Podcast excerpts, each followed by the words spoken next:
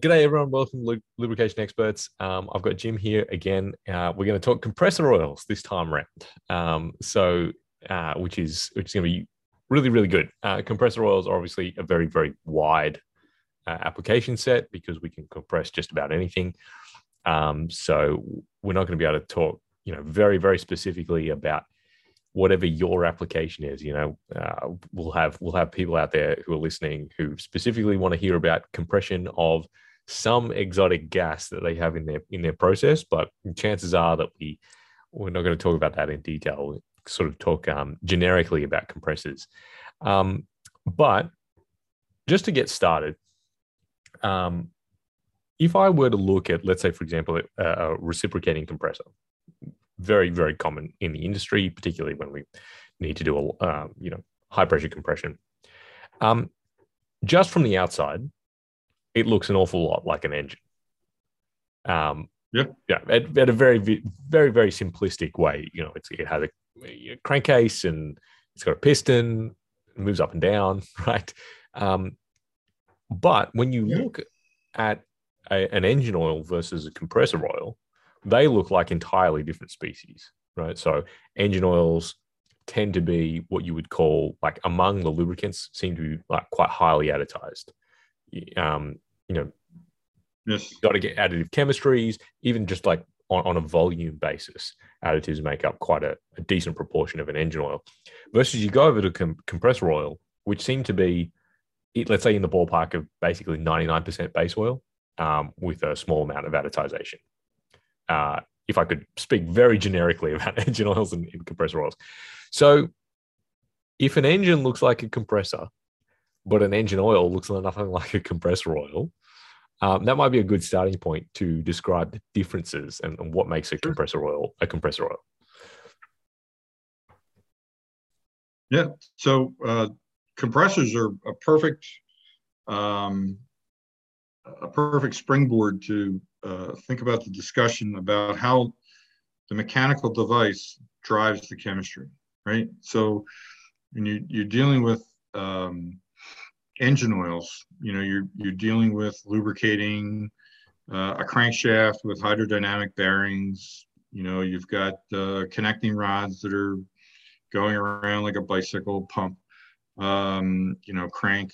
Uh, you've got the lubrication and sealing that the rings around the, um, the piston have to do, um, as well as you know a whole loop, a whole rafter of other uh, coordination events, you know, the movement of the valves, the intake valves and exhaust valves and back and forth. But in an engine, you've got to deal with not just lubricating a hydrodynamic machine that's got to spin ad infinitum, but you're dealing with combustion gases. The, the, the, the bugaboo about uh, even an extremely efficient engine today the most efficient engine, the combustion process is maybe 98% efficient in terms of converting the uh, liquid uh, hydrocarbon into carbon dioxide during an explosive event initiated by the spark plug, right? So you deal with a, a huge expansion of gas and and uh, energy, and that's how you pro- propel the piston up and down to extract work on the flywheel to make uh, whatever you you want to propel forward or do work. So that explosion that happens with a typical engine oil introduces millions of different uh, species you know, on a microsecond basis. Every time there's a power stroke, into the lubricant that's on the cylinder wall and down into the crankcase by gases blowing by the rings. Not much happens that way, but most of it is diffusion into the thin film on the the cylinder walls. So you've got free radicals, you've got acids, you've got sulfur species, you've got a little bit of phosphorus, you've got whatever's in the fuel, whatever's in the ambient air is being partially burned. You know, nitric uh, oxides of nitrogen, right? That so the air itself is burning, and a little bit of that is getting into the engine oil. You say, well, that only happens. There's there might only be like four parts per million with every explosion event, but you know, think about the typical four cylinder car, the four cylinder engine that's in your car sitting there idling at a thousand RPM. that means every minute there's in every cylinder there's 500 of these diffusion events going on at idle. And then you rev it up and you start demanding more and more power for more and more fuel. You can see that engine oils easily get overwhelmed. Uh, and that's why that they need to be changed out with relative high frequency they, they get sat the additives get saturated with all these combustion byproducts right in a compressor you don't have that right so something else is driving that that piston up and down, right? So you've got the reverse happening. Instead of the piston driving the flywheel, something, an electric motor, another engine, a hydro wheel, whatever, um, a little guy turning the crank, right? Like, it could be that simple, right? So is driving the piston backwards relative to the automotive application, right? So in the automotive sense, the chemistry is is driving the piston drives out the flywheel. And in a compressor, it's the other way around. The, the, some other machine is doing work on that piston. So as such, number one, you don't have the combustion byproducts to worry about in a compressor, right? That you do in a reciprocating engine. And number two, you really don't have the, the super high temperature events. You do have some high temperature events you have to mitigate in a reciprocating compressor, uh, on the reed valves if it has a if it has typical two-stroke design. Uh, but you don't really have these crazy high thermal events that you have to manage all the time. The oil, the lubricant itself does a better job at um, mitigating the temperature effects uh, inside the reciprocating machine in the compressor. So the base oil is doing most of the work in that sense relative to an engine oil which is the other way around. The additives are being held there by the base oil to mm-hmm. intercept all this combustion byproduct nonsense that you have to deal with. So, so a lot of it is just looking at the machine and what it's actually doing. So the, the machine work of compressive, compressing gaseous fluids, if you will, is another machine doing work into the compressor. And in an engine oil, the engine is converting chemical energy into mechanical work, going backwards. And that, that's really sort of the, the essence of the difference uh, and why you don't need these heavy additive loads in a compressor oil relative to an engine oil. The lack of contamination. Yeah, that makes a that makes a lot of sense. Um, so then, these two questions might kind of go together because uh, obviously we compress many many different gases. Uh, know, by volume, it, it probably goes air compression and then gas, com- like natural gas compression. Uh, and then, you know, there's the whole host of refrigerants. And then you've got all oh, your exotic, you know, processed gases. Um, so we we need to, you know, be able to select uh, compressor oils for all these different applications, even though the machinery might be the same, but the the actual gas that we're compressing might be different. So, could we talk a little bit about how does the the gas that you're compressing affect the formulation?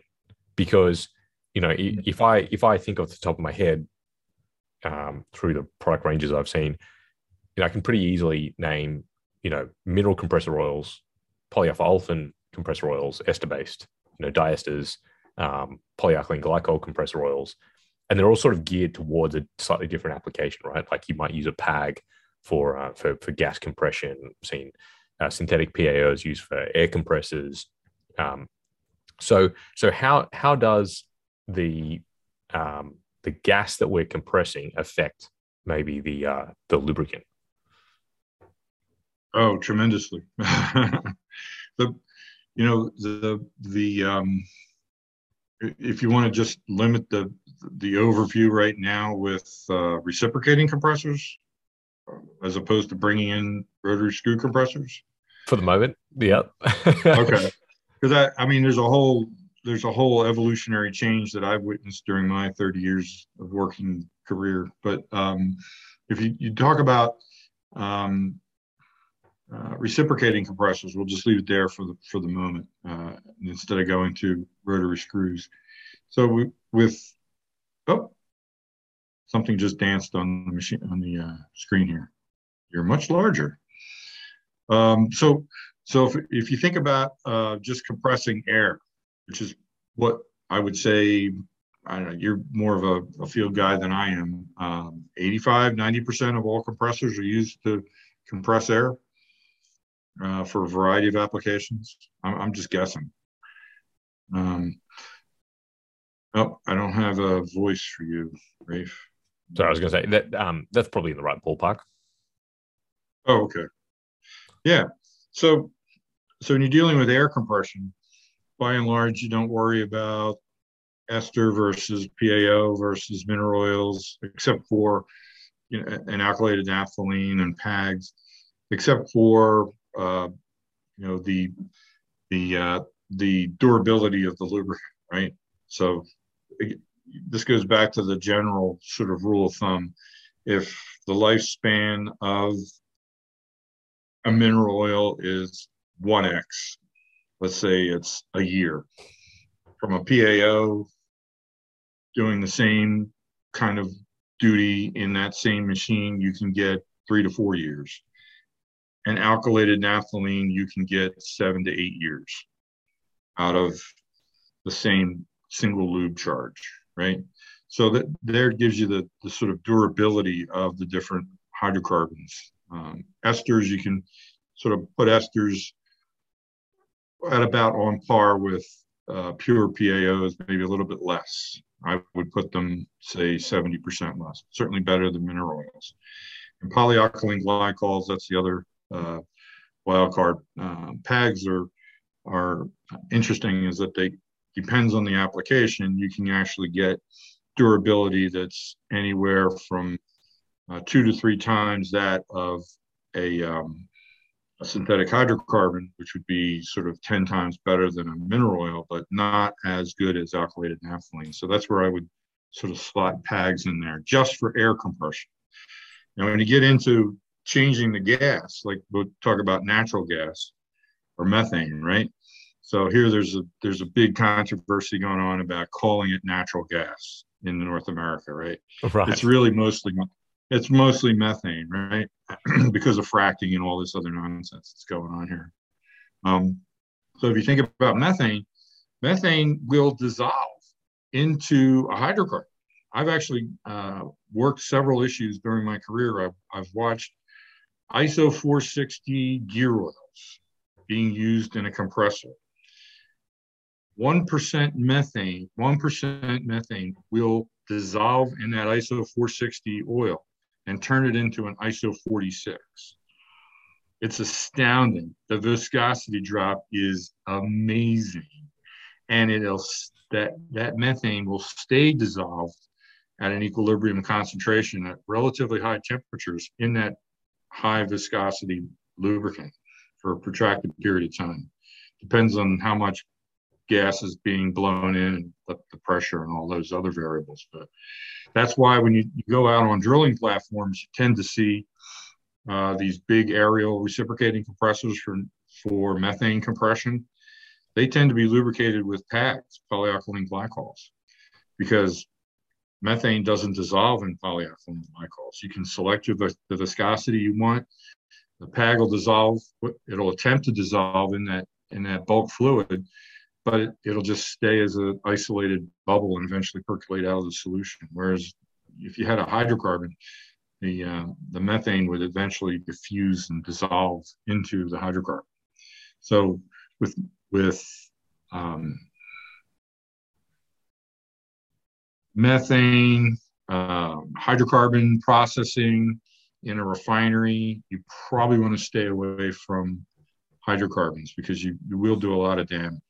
Uh, and uh, I've seen a lot of very happy customers with polyalkylene glycols. They're unhappy about the cost and the difference in maintenance because you can't mix them with anything else. But as, for viscosity applications, they're incredibly stable. And then all bets are off when you get into other applications. You get into reactive species. Now all of a sudden you can't use esters. You can't use PAGs because a polyalkylene glycol will hydrolyze with a strong base and highly reactive chemicals. And depending on how reactive the gas is, you know, if it's chlorine gas, you can't use a mineral because the residual olefin content uh, and the aromatic species will react with it. So you've really got to you really got to have a you know there, there's got to be um, a little bit of chemistry knowledge that has to go with the choice of lubricant based on the process and the machine. So maybe so just to expand it, there, yeah, so I can kind of help um, contextualize that that chemistry discussion. So let's say, for example, let's pick up on on one of the reactive species. You talked about compression of chlorine gas, and you said that if you have olefins, that uh, that can pose a problem. So my understanding of the way that chlorine works, and this is just from uh, my time as a as actually as a competitive swimmer, um, swimming in chlorinated pools, is that the whole point of putting chlorine into the pool system is that uh, by and large it's able to um, break uh, the second of a double bond. Um, uh, and that and that's why it's used basically to kill bugs is because it goes after um, you know the organic compounds um, in you know bacteria and viruses and stuff. Um, now I have no idea because uh, that's research that I probably did in about year seven. Um, but it, it seemed to it seemed to pass muster. So is the idea that if you have a mineral oil compressing uh, using a, a, compression application that's compressing a chlorine gas, that any chlorine gas that comes into contact with uh, a mineral base oil, which is going to contain some um, unsaturated hydrocarbons, right? So that means there there will be some double bonds um, in in the base oil. That the chlorine will be reactive enough that it's going to then break those um, bonds and effectively oxidize uh, the, the base oil. Is is that what you were getting at? Uh, yeah, if there's any residual olefins in there, that's exactly what's going to happen. You know, you you don't tend you don't have any of that when you're dealing with synthetic PAOs, for example, or alkylated naphthalenes. Eventually, the alkylated naphthalene will react with chlorine. It'll do the you know aromatic uh, substitution reaction. But the olefins, any kind of uh, olefin that's there's, there's probably not going to be any olefins because most of these base stocks are hydrotreated in the refinery, right? So there's not going to be that much residual olefin. But in service, mineral oils do generate do generate olefins as a uh, decomposition product. So what tends what tends to happen then if you if you chlorinate a uh, a double bond on a hydrocarbon, you're just asking for it to do a coupling reaction. And then once you start coupling reactions, then molecular weight and the viscosity starts to skyrocket. You know, that's sort of the normal suspects that, that operate in decomposing things with highly reactive gases like chlorine. You know? Yeah. And then the the other one that I wanted to pick up a little bit on as well was that you talked about the effect of bases on uh, polyalkylene glycols. So, w- what's the reaction that's happening there? Uh, so, so there you're dealing with um, the retropolymerization reaction. So, if you think about a polyalkylene glycol in the simplest case, it's oxygen, carbon, carbon, oxygen. Repeat. Oxygen, carbon, carbon, oxygen oxygen, carbon, carbon, oxygen. So if you think about how that polymer was built, it was built from a series of oxiranes or epoxides. So that was two carbons and an oxygen in a three-membered ring. And then a base comes along and opens it up. And then this oxygen then reacts with another, and then it forms a polymer of however many monomers you want to make it. You, you can that's the beauty of polyethylene glycols. You can tune the viscosity based on the reaction residence. But eventually, what happens is that you've got to decide with that PAG in the manufacturing process. You generally start it with, say, butanol, C4 oxygen uh, oxide, and then you you have a terminal oxygen that you need to cap in some form. So that's stable. It's fat, dumb, and happy, doing what you want it to do. And then all of a sudden, some reactive species comes along and rips off that terminus piece that you've capped that last oxygen with, and then the whole process reverses itself. And poof, you generate a tremendous amount of very low molecular weight oxiranes or epoxides. So essentially, the polymer falls apart into its sort of natural gaseous, uh, not natural gaseous, but its beginning gaseous form and that's one of the big downsides of, of PAGs is that with heavy, highly reactive basic species, they do retro uh, synthetically depolymerize, and then that causes all kinds of problems um, with the with the residual materials. Yeah, that's interesting. Um, so it, it, I mean, in a very basic term, it kind of like un, almost unzips or, un, or unravels. Unzip polymer. Actually, there's there, there's there's a very famous for 40 years now. Uh, Chevron has sold this fuel additive called Techroline, and it takes advantage of that retro retropolymerization reaction by diffusing into depo- heavily laden carbon deposits inside of an engine. And then at a certain temperature, there's a light off temperature and it depolymerizes and it generates a tremendous amount of ethylene oxide gas. And it, it, it mechanically ablates deposits on heavily abused um, older vehicles. And it's, it's, it's rather unique. Their patents are long expired, but uh, Chevron Chemical has, you know, all the processes and they know how to, they have that, you know, magic molecular weight, magic tail, the magic terminus, and they know exactly how the Techroline actually works. So if you have any, you have any motor vehicle that's got a problem, use the Chevron Techroline uh, product and you'll remove all the intake manifold, the combustion chamber, piston crown, cylinder head. You don't have to take the engine apart. You just run a tank full of this stuff in there, and it's it's actually quite amazing how effective it is uh, in terms of cleaning up the inside of your engine. So that that mechanism has been well known and has been exploited by many chemical manufacturers, Chevron in particular. So yeah, that's really something you have to. Go Sorry. ahead. No, no. It, what's really interesting is that that, that is the, the it's the it's the two-edged sword of being a chemist, right? You get to choose.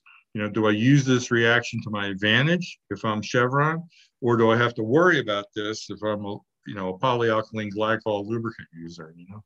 Yeah, and that this is one of the things that I, I guess I'm trying to promote a little bit with this uh, with with these interviews is the you know most most end users of a lot of these lubricants have a mechanical background, right? We're often mechanical engineers or we're fitters or mechanics or whatever, um, without you know, and I I include myself in that bucket without a you know a, a very firm understanding of the lubricant chemistry, um, and unfortunately, lubricants are chemistry, um, and it's a sort of an essential component of, of understanding how they work, um, and so you know you know like you said with compression applications, um, it would be very easy. Let's say, for example, if we're getting caught short on stock and you you have a you know 460 weight polyalkylene glycol and you think oh, I'll just I'll just use that um, because you don't you don't understand necessarily why that's a terrible idea in uh, in in some specific application. So it's it's really it's really nice to uh, kind of dig down into um, a, a, little bit of this chemistry as well. Um, and that certainly sure. Um, you know that that that that's one of the things I applaud your efforts with this because it's it's it's really um, it, it's really irritating to me, you know, uh, as someone who's gone to STLE meetings and WEA meetings and wind energy. I mean, I would I would go to a lot of these wind energy association meetings in the U.S. or even in Europe, and, and there'd be a few hundred people in the room, and I'd be the only chemist. And you know, the first day, eh, back and forth. I give my presentation. They're like, "Oh wow, here's a chemist. Let's get, let's see what this guy thinks about all this other stuff." You know, and I'm like, oh. and it, it's one of those things where, you know, it, it it's not, um, it, it's it's nothing magic. It's nothing mystic. It's just that if you don't understand it, it appears to be magic, right? And it, all it really is is just understanding the the the, the language of the periodic table. I mean, that's how my education, you know, ever since I was uh, in high school, you know, before I went to my first degree university and decided to be a chemist, I, you know, I, I just was fascinated with how the world is put together. And the, the, to me, it's just, uh, it, it makes perfect sense how things go together and taken apart and how things interact with each other. But, you know, uh, as a as someone who has spent a lot of time inside my own head dealing with the, the chemistry piece and interpreting things, it's it's uh, it's gratifying to me when I can get someone to understand the basics of the science and not be incorrect. I, I my, one of the fears that chemists have is to be misinterpreted as things are being too simplified. But things are really are quite simple. It's just that it's one or two more steps, not 50 steps. You know what I mean? You don't have to be a wizard. You know, you, you just have to be, you know, uh, insightful enough to be able to uh, come up with the correct sort of grounding in a metaphor or explanation of how things work for, for the listener, right? It's all about the listener. You know, I, I spent a lot of time helping my my two sons who are Boy Scouts here, you know, the Boy Scouts of America, and they you know, we have a saying in the adult leaders is that you you really need to be able to explain everything to a sixth grader.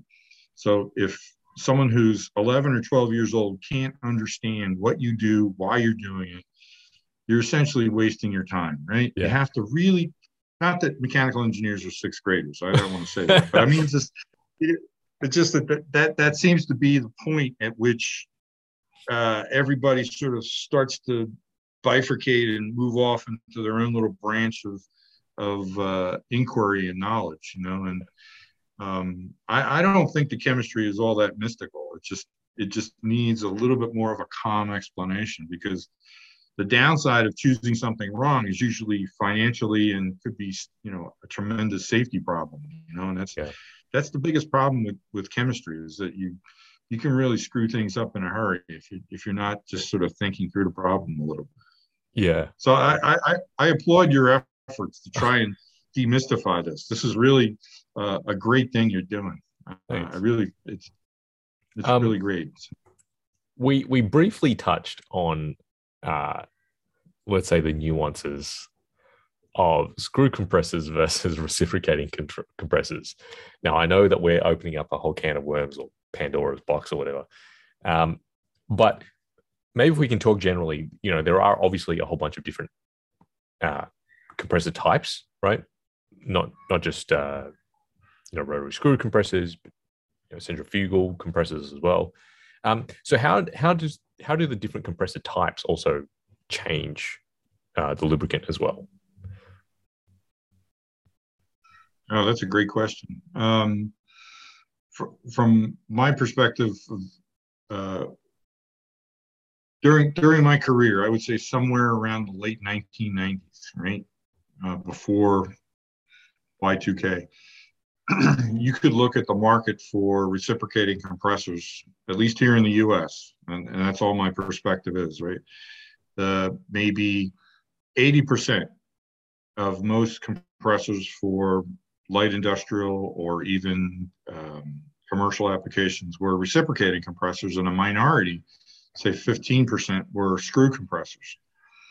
And in just a very short period of time, with computer aided machining and all this technology uh, for computer controlled um, uh, welding and everything else, it, I saw that reverse. So that the reciprocating compressors went from dominating the market to being a, a small minority in the medium to light industrial applications. And the screw compressors essentially take over 75, 80% of the volume demand of machines and therefore lubricants uh, by the time I retired a few years ago. So it's really been quite amazing to, to, watch that transformation happen. And screw compressors are, you know, that they have a lot less moving parts. There's, there's, uh, in theory, there's no contact with the with the rotors against the stators. You know, if that happens, essentially the machine's gone. You know, you you've got two sets of carrier bearings on the two scrolls, two fluted um, castings that interact with each other. And you have a spring loaded uh, valve that controls the pressure that goes off into the pressure vessel. a very simple device uh, compared to a reciprocating compressor. So I could see why people who, um, you know, let's say contractors, you know, they would rather plunk down the ten, twelve thousand dollars for a portable screw compressor, you know, instead of say seven or eight thousand dollars for reciprocating compressor that has all the maintenance associated with a reciprocating machine, right? You've got you've got less frictional moments to deal with, and you know, screw compressors they they can go you know, typically 60, 70, 80,000 hours of operations between rebuild cycles, right? Uh, that's screw compressors. Uh, reciprocating compressors, you're going to be lucky to get 10,000 hours between rebuild cycles, right? So there's there's a lot of inherent advantages to choosing a screw over a, a recip. And I, I I perceive the way the industry and you know operational community has has gone that way. Um, and and if you look at the lubricant demands, the the, the you had touched uh, on one of your previous episodes about how lightly additized reciprocating compressor oils are, and believe it or not, they they tend to be um, fairly uh, simple additization methods for screw compressor oils. But screw compressors, oddly enough, because the temperatures, operating temperatures of the bulk sump and the, the machine parts tend to be a lot lower, the, the drain intervals for uh, screw compressors are much lower. You don't have these crazy spikes in temperature of say 170, 180 C that you'll see sometimes on the parts of a two-stroke uh, reciprocating compressor. Over on the screw side, on a really bad day, it'll be 130 C, right? So you'll you'll you, you tend to see a lot different, uh, more mild conditions on the screw side as opposed to the recip side.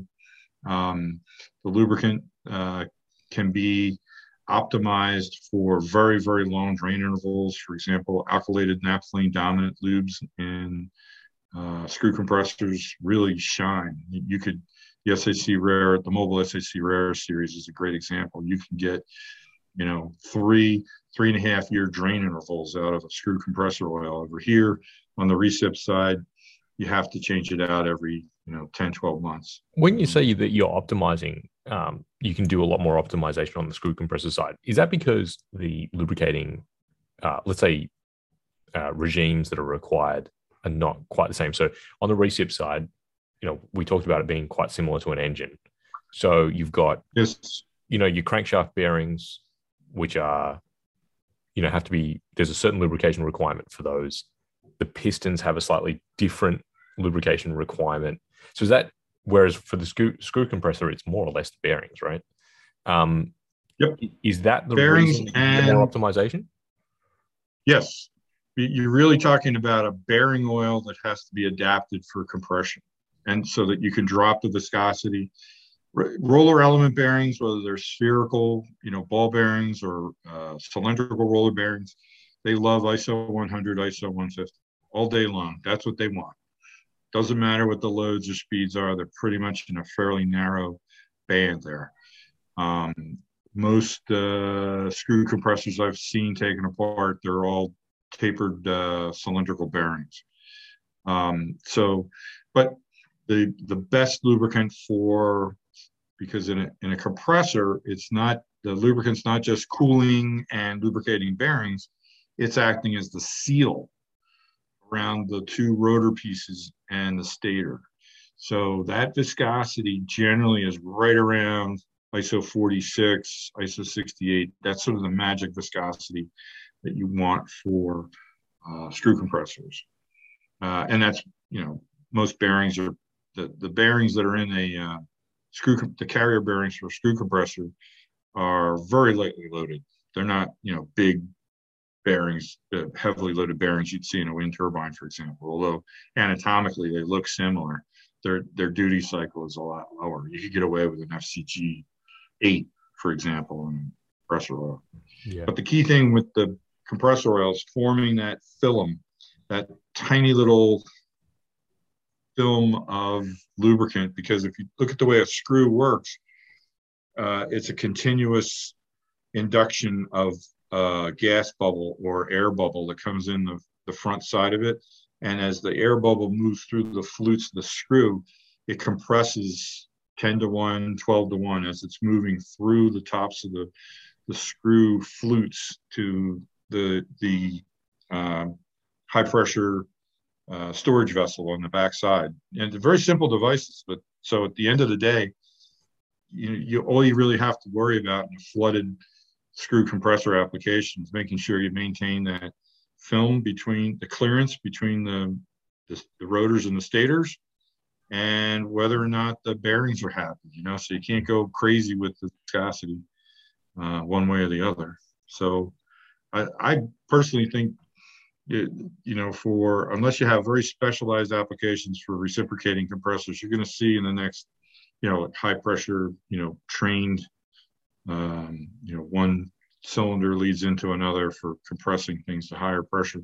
I, I honestly don't think you're going to see a lot of reciprocating compressors, you know, re-entering the market. You're going to see more optimization of screw compressors. That's what I think. Yeah, yeah, and that that sort of leads into the last question I really wanted to ask, um, which was around uh, the, the, future of compressor oils. Um, I personally, I mean, my career has been reasonably short, but um, I haven't seen that much change in the compressor oil market. Let's say, um, so like you said, you know, in the 1990s, we had a, a big shift um, in the light to medium industrials from reciprocating to screw compressors. Um, that trend seems to be pretty baked in now. Um, and likewise, the lubricants that have been uh, formulated for use in all these compressors don't seem to have changed significantly um, over the last few years. Um, and not only that, but the, the selection that we have does seem to last for quite a long time in most applications. You can get some pretty long drain intervals, and they seem to do the job really well. So the question there is like, have we reached, uh, you know, peak compressor oil, so so to, so to speak? Um, you know, do you see that there are going to be any significant developments, or you know, what we have is, you know, it seems to do the job at the moment. So, um, do you see that market being relatively stagnant for a while? Uh, yes. I, okay. So I do see the, the market sort of stable and for the foreseeable future. Uh, that would be, you know, 5, 10, 12 years out. I don't think the, the relative dominance of three compressor types, recips, screws, and centrifugals. You know, the centrifugals are pretty much, you know, they're very specialized, I think um, for their applications. Very high volume, medium pressure, right? Screws are more portable uh, and easily uh, brought to bear in terms of consistent. The nice, the, the, the nice thing that screw compressors bring, as I understand it, from just my my simple renting of a jackhammer for demolition purposes a couple times, is that um, reciprocating compressors give you pulsed air. And you have to deal with that change in the the number of cylinders and, and the know, high pressure exhaust side of things operating your tool. Whereas if you have a, a rotary screw compressor you have nice smooth air it's a nice that the high pressure reservoir is nice and controlled you don't have large pulsations and changes in pressures and and volumes and that, that's really sort of the, the elegance of the screw compressor. But I, I don't see a fourth design out there. I mean, where is it? You know, peristaltic, uh, you know, little diaphragm things. I, they're just little tinker toys used in labs here and there. But for big industrial applications, uh, you know, there's going to continue to be centrifugal applications, and they're going to be limited. And by and large, you're just dealing with the the yin and the yang of compressors, or excuse me, uh, recips versus screw compressors. Yeah. So I don't see I don't see a big explosion. I don't see a machine out there that is going to lend itself to an, uh, a new mechanical revolution in compressed air. You know. Yeah, yeah, and I guess then just, as lubricants as a following technology means that uh, you know if, if there's no significant technology changes on the on the equipment side, then we're probably not going to see any on the lubricant side either. Oh, um, oh, yeah, sure. And then you know at the end of the day, when a new machine comes out, what's the first lube that people, there's two lubes that people reach for, right? You come up with a new machine. First lube is an engine oil. Let's find a synthetic, go to go to the carport store and see if it works. And huzzah, it doesn't work. Or they go and they reach for something like Mobil SHC 600, right? The, the classic Swiss Army knife. Yeah. You know, so just, hey, let's see if the Swiss Army knife works. And you know, maybe 85% of the time, either those two lubes work and then you go down the rabbit hole of needing a specialized lube for a very specific machine. Mm. And I, have I've witnessed that several times in my career. That you the the usual suspects. You know, it's kind of like Casablanca. You know, and Humphrey Bogart. Round up their usual rush suspects. So the usual suspects are engine oils and SHC 600. and if they don't, those two, those two criminals don't work, then you then you have to pull out the big guns and start thinking about something specialized. So yeah, I don't I don't see a big revolution happening, but you know I'm just a dumb old chemist from Jersey, so I'll, I'll put that out there as a proviso. Sounds good. Hey, well, uh, Jim, you know, really appreciate your insight. Uh, I think people will get a lot out of the uh, the compression compression discussion. So, uh, yeah, really appreciate your time, and we'll we'll talk again for the the next round.